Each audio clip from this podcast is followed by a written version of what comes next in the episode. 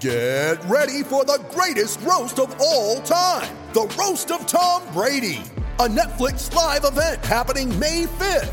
Hosted by Kevin Hart, the seven time world champion gets his cleats held to the fire by famous friends and frenemies on an unforgettable night where everything is fair game. Tune in on May 5th at 5 p.m. Pacific time for the Roast of Tom Brady, live only on Netflix. You ready? Showtime. On May 3rd, summer starts with The Fall Guy. Let's do it later. Let's drink a spicy margarita. Make some bad decisions. Yes. Audiences are falling in love with the most entertaining film of the year. Fall guy. Fall guy. Fall guy. That's what the poster said. See Ryan Gosling and Emily Blunt in the movie critics say exists to make you happy. Trying to make it out? Nope. Because I don't either. It's not what I'm into right now. What are you into? Talking. Yeah. The Fall Guy. Only in theaters May 3rd. Rated PG-13. The conversation continues about how the NBA will resume play for the 2019 20 season. I'm Sierra Goodwill here with Mike Petraglia, Josue Pavone, and our friend Keith Smith. Now, it looks like if and when the NBA does return, it will be probably down in Walt Disney World in Florida. But now the latest conversations are about the format and how it's looking like it could be a 16 team playoff format kind of like an NCAA tournament March Madness type of bracket. How do you guys feel about that sort of format? I like the idea. I don't like the timing of it. I've always been a fan of this uh, format. This has been a conversation that's been lingering for a couple of years now. And I feel like it's almost inevitable at this point. But I think with everything that's been going on, this is the wrong time to try to, to try this out, so to speak. You know, I just think there's a lot of complications that come with it, including a lot of teams that have spent the entire season with the impression, just like all of us, that they're going to be competing for a top eight spot in their conference. Also, scheduling. You know, I think that plays a big part. Teams that have played their uh, teams in their conference two times as opposed to playing them four times. You know, that affects your record. I just don't think this is a good time for them to, to try it out. I am obviously a big fan of doing the playoff format. I love Doc Rivers' idea. I love that it gives teams that are outside the top eight an opportunity, a fighting chance to, to, to jump in, while also, you know, uh, giving the top teams the rest that they need and, and giving them the time that uh, they earned. I love that idea. I still haven't I haven't seen another idea that, that I like more than Docs. You know, I, so with me, I, I would like to see that happen as opposed to the top 16 uh, team format. Keith? Yeah, I I don't really like it. Same as Josue. I don't like it this year. I think it's just there's already enough happening that's made this a weird season. I don't know why we need to add another thing onto that. So so I'm I'm good with keep it the way it is. I also think in prior years when this has been a much bigger, you know, it's kind of a lot more screaming and yelling that we need to go to this. It's because there's two or three teams in the West that would be playoff teams over the teams in the East at the bottom. Well, our top eight teams in both sides would be our top 16 teams. So I'm not as concerned about it. I think those teams in the West that didn't get in, they they had their shot. We played, you know, three quarters of the season, uh, you know, or even more than that. And there's no reason why I think we need to make these big changes. Overall, if the NBA is ever going to experiment with it, it's a chance to now when you have all 16 teams in one place and you don't have all the travel issues. But overall, I think there's just too much going on already. Let's just keep some things as traditional as they can be.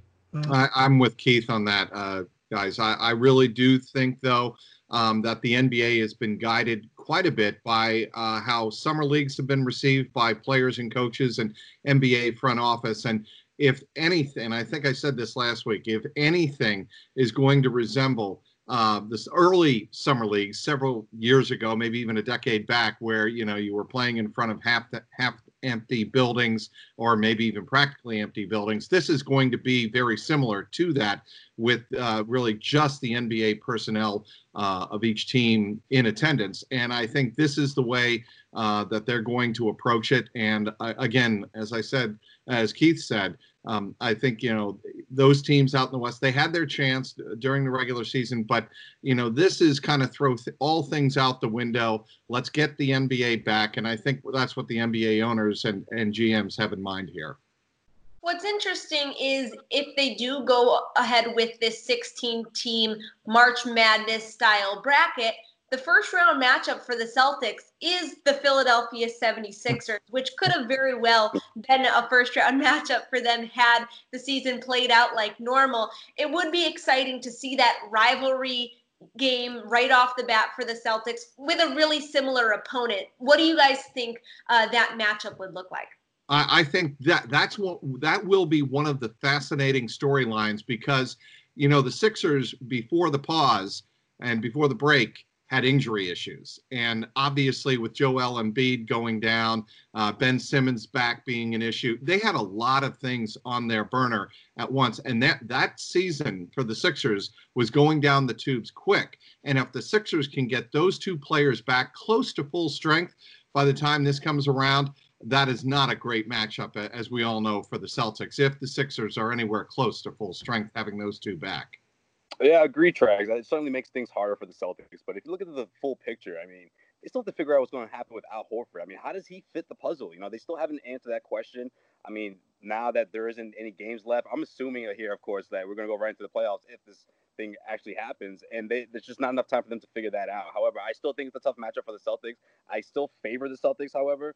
Um, if we're looking at the uh, proposed format, after the Sixers is where it gets really dark for the Celtics. But we don't have to go there right now. But um, I think if, if, we're talking just Celtics Sixers, I still like the Celtics in that matchup. But yeah, I have to agree with Trags though. This little break is, is very beneficial for the Sixers. If we're talking about any top team in the Eastern Conference, I think that's that's one of the, if not the uh, most beneficial uh, this rest has been for, for, for the Sixers. Yeah, I, I, think as you get into this, it's pretty clear that the NBA gods they want to see the whole world burn, right? It's it's we, we got to do Celtic Sixers. It's it's the only way to to put a you know fitting capper on this uh, wild season. But I, I think you know in general, I agree it's a tough matchup for Boston. I, I we saw that in the regular season.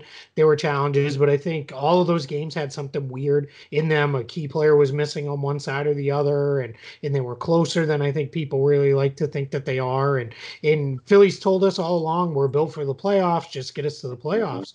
But one thing I worry about for Philadelphia's side is they were an absolutely horrible team on the road. Now there'll be no true road games, but there's not going to be any home games either. And they had one of the most drastic home road splits in the entire NBA. So if you're taking them out of an environment where do their guys need that lift from the crowd to lift them up and get them going? We've seen Joel Embiid's a very emotional guy. He plays to the crowd a lot. If you don't have that for, you know, three games or whatever the case would have been in a regular playoff series is that make it a little bit easier. So I think the Celtics are, you know, well positioned. I think Boston Boston being a little bit of a younger team, a team that's relying on a lot of younger players, with the hope would be that they are able to bounce back and come into this pretty quicker. and Joel Embiid, you know, we, we have no idea. We haven't heard a single report of what kind of shape he's in. And, you know, if he sat around on the entire break drinking Shirley Temples, you know, Boston may be kind of salivating at that matchup what was that report? He he has like two or three Chick Fil A